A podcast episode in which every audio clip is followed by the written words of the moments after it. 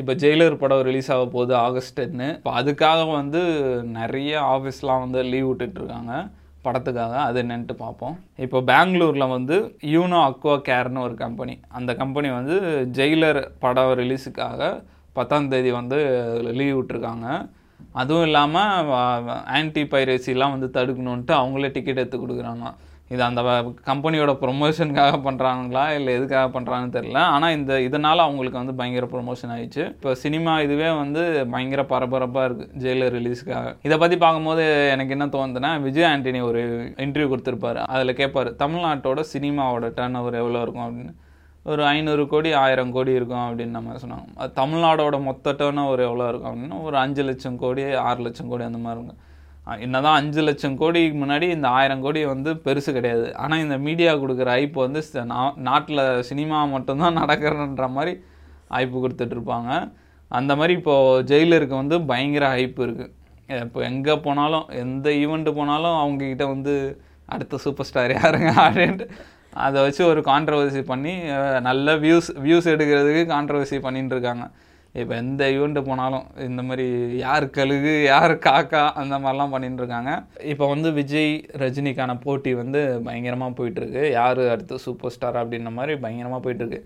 நான் இதை பார்க்கும்போது எனக்கு அந்த அளவுக்கு வந்து ஜெயிலருக்கு ப்ரொமோஷன் பண்ண மாதிரி தெரில அந்த டேரக்டர் அந்த மாதிரி அவங்க இன்டர்வியூ கொடுக்குறது அந்த மாதிரி எதுவும் பண்ண மாதிரி தெரில வெறும் இந்த காக்கா கழுகுலே ஓட்டிகிட்டு இருக்கானுங்க.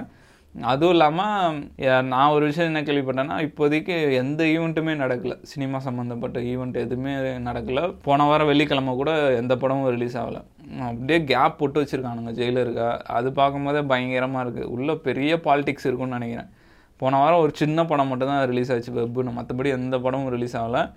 ஜெயிலர் வந்து 90% பர்சன்ட் ஆஃப் த தேட்டர்ஸில் ரிலீஸ் ஆகும்னு சொல்லியிருக்காங்க. ஆகஸ்ட் டென் அன்னைக்கு. ரஜினிகாந்தோட மிகப்பெரிய ஓப்பனிங்காக இருக்கும் அப்படின்ற மாதிரி சொல்லியிருக்காங்க. இப்போ நிறைய கம்பெனிஸ் வந்து இதுக்காக லீவ் விட்டுட்டு இருக்காங்க அவன் ப்ரொமோஷனுக்காக பண்ணுறாங்கன்னு நினைக்கிறேன். இது மூலயமா நம்மளுக்கு ஒரு ப்ரொமோஷன் கிடைக்கும்ன்ட்டு. அது மாதிரி நிறைய கம்பெனி ஆனால் இது ஒன்றும் ஃபர்ஸ்ட் டைம்லாம் இல்லை. இந்த மாதிரி ரஜினி படம் வந்தால் நேஷனல் ஹாலிடே நிறைய கம்பெனி விட்டுட்டு தான் இருக்கானுங்க. இந்த மாதிரி யூனோ அக்வா கேர்னு கம்பெனி இவங்க வந்து நோட்டீஸ் விட்டுருக்காங்க. ஜெயிலர் படம் ரிலீஸ்க்காக லீவ் விடுறோம். அதனால வந்து மற்ற பிரான்ச் இந்த சென்னை பெங்களூர் திருச்சி பிரான்ச்சு நீங்களும் லீவ் விட்டுருங்கன்னு அப்படின்னு ஹெட் பிரான்ச்லேருந்து நோட்டீஸ் அனுப்பிச்சிருக்காங்க எல்லாருக்கும். பயங்கர ஃபன்னியாக இருக்குது பார்க்குறதுக்கு இது கண்டிப்பாக ப்ரொமோஷன் தான். ஏன்னா ஆஃபீஸ் டீட்டெயில்ஸ் வெளியே வராது. இது ட்விட்டர் வரைக்கும் எடுத்துட்டு வந்து போகிற அளவுக்கு. இது கண்டிப்பாக ப்ரொமோஷன் தான். இதுக்கு எவ்வளோ பெரிய ப்ரொமோஷன் கிடச்சிருக்கு உங்களுக்கு இது- இது மூலிமா அவங்களுக்கு ஒரு நாள் லீவில் கம்பெனியை ப்ரொமோட் பண்ணிட்டானுங்க. இது ஒரு நல்ல ஸ்ட்ராட்டஜி தான் இவங்களுக்கு. நிறைய பேர் சொல்லிட்டு இருக்காங்க ஜெயிலர் வந்து விக்ரம் மாதிரி இருக்கும் அப்படின்றானுங்க. சில பேர் பாஷா மாதிரி இருக்கும்ன்றானுங்க. எனக்கு தெரிஞ்ச வரைக்கும் என்னன்னா ஜெயிலர்ன்றவர் வந்து ஒரு ரிட்டையர்ட் போலீஸ் போல. ரஜினிகாந்த் வந்து ஒரு ரிட்டையர்ட் போலீஸு அவர் வந்து ஒரு பிரச்சனைக்குள்ளே மாட்டிங்கன்னா அது எப்படி மேபி அவங்க ப- அவங்க பையன் கூட போலீஸ் தான். மேபி அவங்க பையனை யாராவது கொன்று அதை பழி வாங்குற அப்பாவா இருக்கலாம். அப்படி கூட இருக்கலாம். அதிலே சில சீன்ஸ் எல்லாம் காமிட்டு இருப்பாங்க. அவங்க பையன் வந்து கிளம்பும்போது ஷூ துடைச்சிருவாரு. அப்புறம் அவங்க பேரனுக்கு துடைச்சிடு அதை வச்சு பார்க்கும்போது ரிட்டையர்ட் போலீஸ் வீட்டில் ச சம மொக்கம் வாங்கிட்டு இருக்காரு. திடீர்னு அவர் யாருன்னு தெரிய வருது. ட்ரைலர்லேயே கதை தெரியுது நம்மளுக்கு ஓரளவுக்கு அந்த மாதிரி ட்ரெய்லரில் கூட எல்லா கேரக்டரையும் ஒன்றும் இன்னும் ரிவீல் பண்ணவே இல்லை. நெல்சன் வந்து மோகன்லால் என்ன கேரக்டர்னு காட்டல. அந்த மாதிரி அந்த சிவராஜ்குமார் அவரையும் பற்றி எதுவும் காட்டல. மற்றபடி எல்லாரையும் நம்ம தலைவி தமர்னாவும் காட்டல. ஒருவேளை பாட்டுக்கு மட்டும் அதுதான் அந்த மாதிரிலாம் தான் பொங்கிடுவாங்க எல்லாரும். தமர்னாவை பற்றி சொல்லணும்னா இப்போ அந்த படத்தில் சம்பாதிச்சதை விட அந்த பாட்டில் பயங்கரமாக சம்பாதிச்சிருவாங்க போல். நிறைய இடத்துல லைவ் பர்ஃபார்மன்ஸ் பண்ணிட்டு இருக்காங்க அந்த பாட்டுக்கு.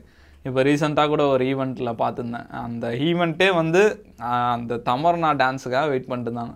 அந்த பேசுகிறவங்க கவலைப்படாதீங்க ரொம்ப நேரம் எடுத்துக்க மாட்டேன். நம்ம எல்லாரும் தமர்னாக்காக தான் வெயிட் பண்ணிகிட்ருக்கோம் அப்படின்னு ஐப்பு கொடுத்துட்டே இருந்தானுங்க அவள் தான் நீங்கள் அவளாக எதிர்பார்த்துருந்தா தமர டான்ஸ் பயங்கரமாக இருந்தது க்ரௌடு எனர்ஜிலாம் செம்மையாக இருந்தது நேரில் பார்க்கும்போது. ஒரு வழியாக தமர்னா டான்ஸை நேரில் பார்த்துட்டேன் அப்படின்ற மாதிரி இருந்தது. ஏன்னா ஆடியோ லான்ச்சை வந்து ப்ரெஸ்ஸு யாரும் அலோவ் பண்ணல.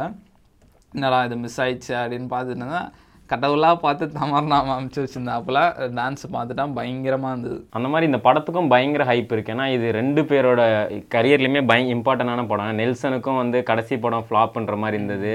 அதை வந்து அவர் ரஜினியை வந்து கூட அந்த ஆடியோ லான்ச்சில் பேசியிருந்தார். கடைசி படம் சரியாக போகலை அப்படின்னு.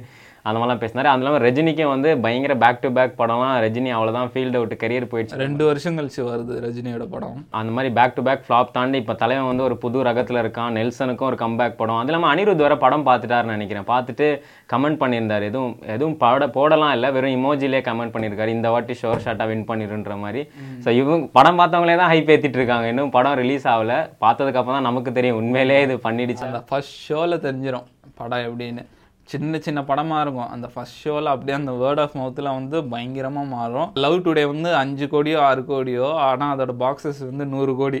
அதுக்கப்புறம் போர் தொழில்னு நினைக்கிறேன். அது ஏழு கோடி எவ்வளோ? ஆனால் அதோட பாக்ஸ் ஆஃபீஸ் வந்து ஐம்பது கோடி. இந்த மாதிரி பயங்கரமாக எடுத்துகிட்டு போயிருக்கு வேர்ட் ஆஃப் மவுத்துலேயே நம்ம வெயிட் பண்ணி தான் பார்க்கணும். படம் ரிலீஸ் ஆகி அந்த ஃபர்ஸ்ட் ஷோவில் தெரிஞ்சிடும் இப்போ நெல்சன் என்ன பண்ணி வச்சிருக்காருன்ட்டு அந்த ஃபஸ்ட் ஷோவில் தெரிஞ்சிடும் அதுவும் இல்லாமல் இந்த படத்துக்கு அடுத்த படம் வந்து லோகேஷும் ரஜினிகாந்தும் இணைய போகிறாங்கன்னு சொல்கிறாங்க அதுக்கு பயங்கர ஐப்பு இருக்கும் கன்ஃபார்மாக ரஜினி வந்து அந்த படத்துக்கு வந்து பயங்கரமாக வெயிட் பண்ணுறாங்க இப்போ ரஜினிகாந்த் வேற காக்கா கழுகுன்னு பேசினாரு. பார்த்தா லியோ டீம் வந்து அந்த சஞ்சய் தத் ஒரு கழுகு மாதிரி வச்சு வீடியோ விடுறாங்க. கழுகு கழுகு நான் சொல்கிறேன் அப்படின்னு போட்டு அடிக்கிறாங்களாம் படத்தில். பயங்கரமாக இருக்கும் போல்.